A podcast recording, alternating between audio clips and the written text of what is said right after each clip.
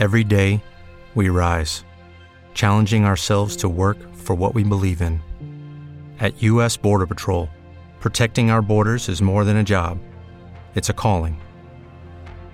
Agents answer the call, working together to keep our country and communities safe. If you're ready for a new mission, join U.S. Border Patrol and go beyond. Learn more at cbp.gov/careers. Bienvenidos a la segunda temporada de Encuentros, un podcast para disfrutar del espacio Fundación Telefónica donde y cuando quieras. Con la pandemia hemos comprobado que las tecnologías de la información y la comunicación pueden ser unas muy buenas aliadas para la sostenibilidad. Y solo es el principio de lo que pueden hacer por nosotros. Arrancamos. En esta tercera entrega para presentar el número 113 de la revista Telos, su director Juan Zafra charla con Jorge Pérez, ingeniero de telecomunicaciones y coordinador del Foro de Gobernanza de Internet en España, sobre cuál puede ser el papel de las TIC en la consecución de los Objetivos de Desarrollo Sostenible.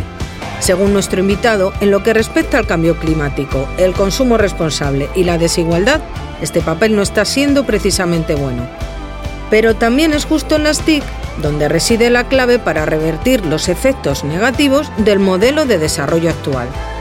Una charla llena de algo que ahora mismo agradecemos mucho, optimismo. Que la disfrutes.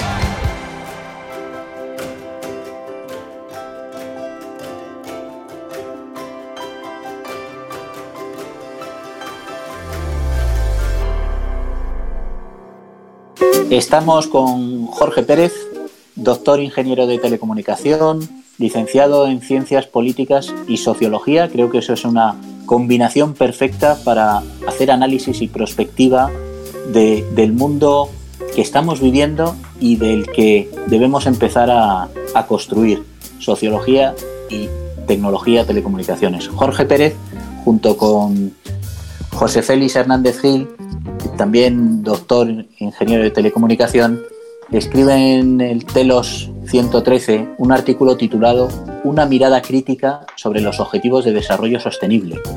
Y afirmáis, hola Jorge, afirmáis que es necesario revertir la relación actual entre la digitalización, el modelo de producción y el consumo y el deterioro del planeta. Es decir, que hay una relación perversa entre el avance en la digitalización, el modelo de producción y de consumo y la sostenibilidad, que es a lo que dedicamos este número de la revista Telos. Y vosotros decís que las tecnologías de la información y las comunicaciones pueden, y de hecho deben jugar un papel determinante para impulsar un nuevo modelo que mitigue y revoque los efectos del desarrollo existente, del camino que hasta ahora llevamos. Eh, bueno, en, en estas ha llegado la pandemia del COVID-19 de manera que tu, vuestra tesis se ratifica enormemente, ¿no? las tecnologías son determinantes, las TIC. Pues sí, eh, en, un doble, en un doble sentido, ¿no? En primer lugar, eh, yo espero que por lo menos del COVID-19 aprendamos algo. Lo primero es que los expertos lo habían previsto. Habían previsto que nos iba a coger como nos ha cogido y, bueno, esperemos que otras, otros, eh, eh, otras situaciones globales eh, no positivas, en particular me preocupa mucho cambio climático y modelo de consumo, no suceda lo mismo. Está anunciado sus problemas por los expertos y esperemos que los gobiernos y, el resto de la sociedad, digamos, asuman esta esta realidad. ¿no? Y luego lo segundo, el COVID está demostrando que una herramienta eh, valiosísima para su control, para tal, están siendo las tecnologías de ofrecer las comunicaciones. Y en el artículo decíamos que precisamente las tecnologías de la información y las comunicaciones son de nuevo una herramienta valiosísima para revertir precisamente esos, esos eh, lo que tú has llamado eh, efectos perversos, esa relación perversa entre digitalización y pues, climática, eh, consumo responsable y desigualdad, ¿no? por poner tres, los tres objetivos de desarrollo sostenible que más me preocupan. porque en el resto la digitalización es muy positiva. Y conseguir el camino que llevamos podría ser suficiente, pero en estos tres, digamos, la relación es, es, mala. Lo que quieres decir es que existe una relación entre avanza la digitalización, hay más consumo de tecnología, de comunicaciones, pero al mismo tiempo se genera más desigualdad. Sí, el problema es que la globalización económica lo que está haciendo es que los países luchen por prácticamente tres cosas, ¿no? Y es, lógicamente, por riqueza, los países quieren mayor bienestar y, por tanto, riqueza. Segundo, por competitividad, ¿eh? competitividad de los países. Y tercero, por digitalización. Y de hecho, eh, digitalización, competitividad y crecimiento económico, pues es en definitiva eh, el paradigma sobre el que, sobre el que está, estamos creando esta, este mundo global, ¿no? por decirlo de alguna manera. El problema es que esto tiene eh, inconvenientes muy significativos en algunos aspectos y básicamente los identificados por los expertos son estos tres que había comentado, ¿no? es decir, el, problema con el cambio climático, que es un gran problema, es un gran problema, el consumo responsable, que es un gran problema, y luego eh, la desigualdad, que también es un gran problema, que ver más que los fenómenos migratorios a los que estamos eh, hablando. Y en definitiva, eh, el artículo lo que propone es hay que cambiar de alguna manera las trayectorias que llevamos de digitalización, porque existen otras formas de digitalizarse que, digamos, son compatibles, por decirlo de una forma, con estos tres elementos negativos. Entonces hay que ser conscientes de ello y empezar a ver precisamente qué tipo de trayectorias de digitalización tenemos que seguir para que no suceda lo que nos ha sucedido, por ejemplo, con esto. ¿no? Este planteamiento tuyo tiene que ver con el hecho de que estamos permanentemente conectados, que, hacemos un abuso de, de, las tecnologías que tenemos a nuestro alcance, eh, casi inconscientes de que eso consume energía y consume recursos. No, eso es la percepción que tenemos eh, o que tiene la gente, ¿no? Y sería lo que técnicamente llamamos los efectos directos de la tecnología, ¿no? Pero no es así. Lo que hemos descubierto es que mitigar esos efectos, eh, digamos, perversos, por ejemplo, consumo de energía por parte de, los que despliegan, los operadores de telecomunicaciones, los, los agentes de Internet, etcétera, eh, lo tienen asumido y además es, a ver, es costoso, es inversión, pero es algo relativamente sencillo. Eh, en el sentido de que no se trata más que cuando uno va a desplegar una infraestructura, generar la energía renovable. Y este tipo de agentes, que además les va muy bien, eso lo tienen asumido y lo harán. El problema no viene por ahí. El problema es por, viene por lo que llamamos los efectos inmediatos. Y es que cuando tú digitalizas, cambias los modelos de consumo cambias los modelos de producción y son otros los que consumen energía no renovable, etcétera. ¿no? El problema son los, los efectos indirectos que tiene el, por decirlo de alguna forma, la forma en que nos digitalizamos. ¿no? Entonces, esto lo que hay que hacer es que, en definitiva, si sabemos que hay una relación, eh, digamos, negativa entre digitalización y por ejemplo, cambio climático, ah. por poner un, ejemplo, lo que tenemos que hacer es digitalizarnos, eh, pero en el modelo de digitalización, de manera que los nuevos modelos de comportamiento, de consumo y de producción, pero no los nuestros del sector TIC, sino los demás, por decirlo de una forma, aprovechen perfectamente la digitalización para, en definitiva, ser eh, acordes al cambio climático.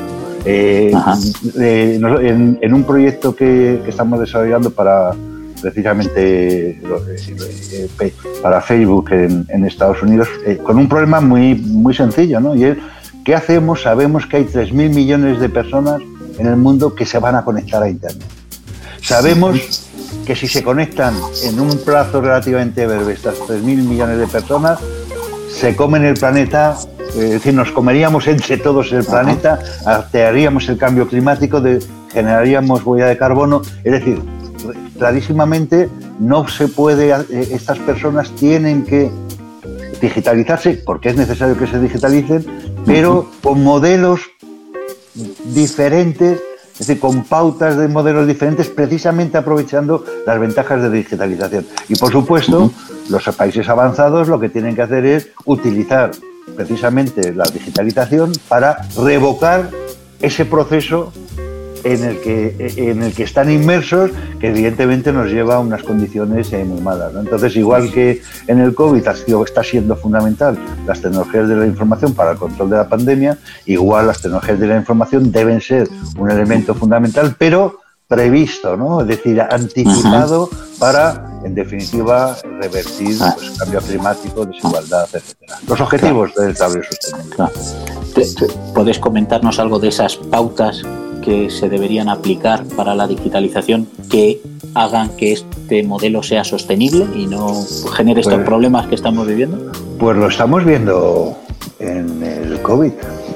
Hemos descubierto de repente que nos confinamos todos en casa y de repente la huella de carbono en todas las ciudades desaparece. Los satélites nos mandan unas imágenes en que ha desaparecido, ha desaparecido el problema de la polución lo cojo como idea, no, que, no, no pretendo que estemos confinados, pero evidentemente la movilidad ahora es un problema muy relevante.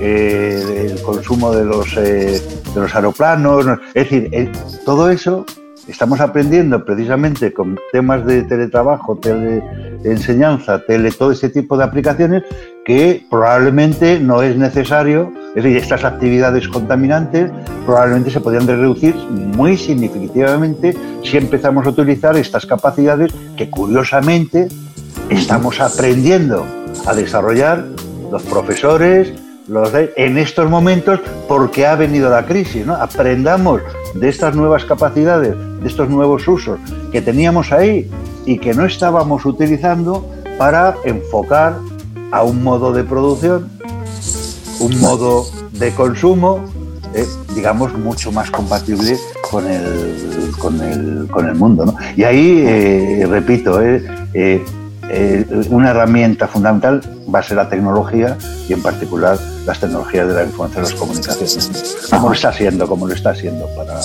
para la crisis que tenemos global ahora.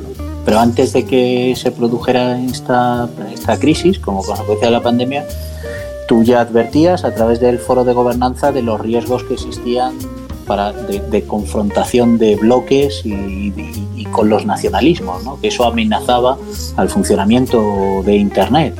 ¿Crees que esto va a ayudar a que esas confrontaciones desaparezcan? Va a haber un momento, un momento inicial vamos a decir, de desglobalización y por tanto de tensión en Internet para, para su fraccionamiento, por decirlo. ¿Por qué? Bueno, es evidente. Se ha demostrado que las cadenas globales de suministro, que existían dependientes de China, porque la fábrica del mundo se había convertido en China, etc. Es decir, que no puede haber un proceso de globalización o de comunicación global, o me da igual, vamos a decir, eh, de frontera, ¿no? Que como sea, ¿no? Cada uno. Es decir, es verdad que hay que, que, de alguna forma no puede ser uno dependiente, los países no pueden ser dependientes eh, absolutamente de, todos los demás, ¿no? Pero yo creo que eso va a ser un, un, momento, vamos a decir, inicial, ¿no? Eh, ¿Por qué? Porque cada vez eh, los problemas van a ser más globales, ¿no? Y entonces yo creo que tras un primer momento, por decir una forma de desglobalización, de, y, que, será duro, ¿eh? y que será duro porque, bueno, pues, pues porque en el fondo, eh, en fin, somos un poco egoístas todos, ¿no? Pero tras, tras, un, primer momento en que eh, salga un poco lo malo, y lo estamos viviendo todos los días, después vendrá la parte positiva, después vendrá el multilateralismo necesariamente. Soy, estoy seguro ¿eh? que vendrá el multilateralismo, que no se darán situaciones, me dirás otra vez que soy un provocador, ¿no?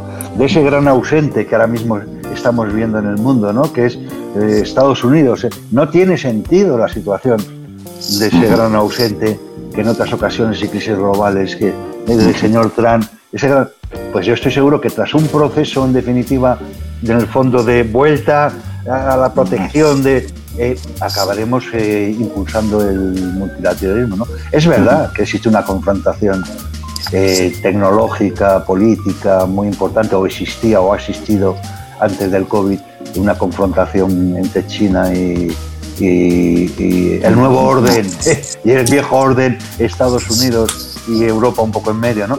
Pero, pero yo creo que un aprendizaje que vamos a sacar de esta eh, gran crisis global que llevamos es que aquí no se sale, eh, no se sale solo. Aquí, aquí al final eh, el multilateralismo va a ser, va a ser, va a ser obligado, ¿no? Pero mm, bueno, hay un mundo esto, profeta, profeta, es muy difícil ser profeta, porque la crisis es tan global, porque hemos tenido la crisis de salud que vamos combatiendo, después viene la crisis económica y después viene, sin duda, la crisis política, política de forma global, en el sentido de decir, oiga usted, esto no funciona. Geopolítica. Geopolítica, es una crisis geopolítica, esto no funciona o reconstruimos el multilateralismo ese que iniciamos hace un tiempo, o, mire usted, eh, el mundo, los problemas globales que tiene este mundo no se solucionan porque solucionarlos en un país no sirve absolutamente de nada.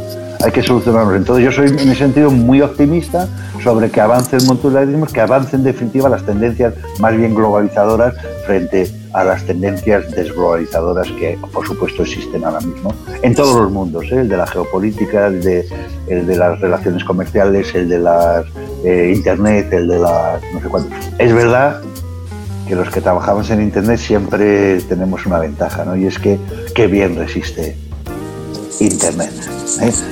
a, las tendencias anti, antiglobalizadoras, aunque por supuesto los riesgos de fraccionamiento son, son permanentes. Encuentros, un podcast para disfrutar del espacio Fundación Telefónica, donde y cuando quieras.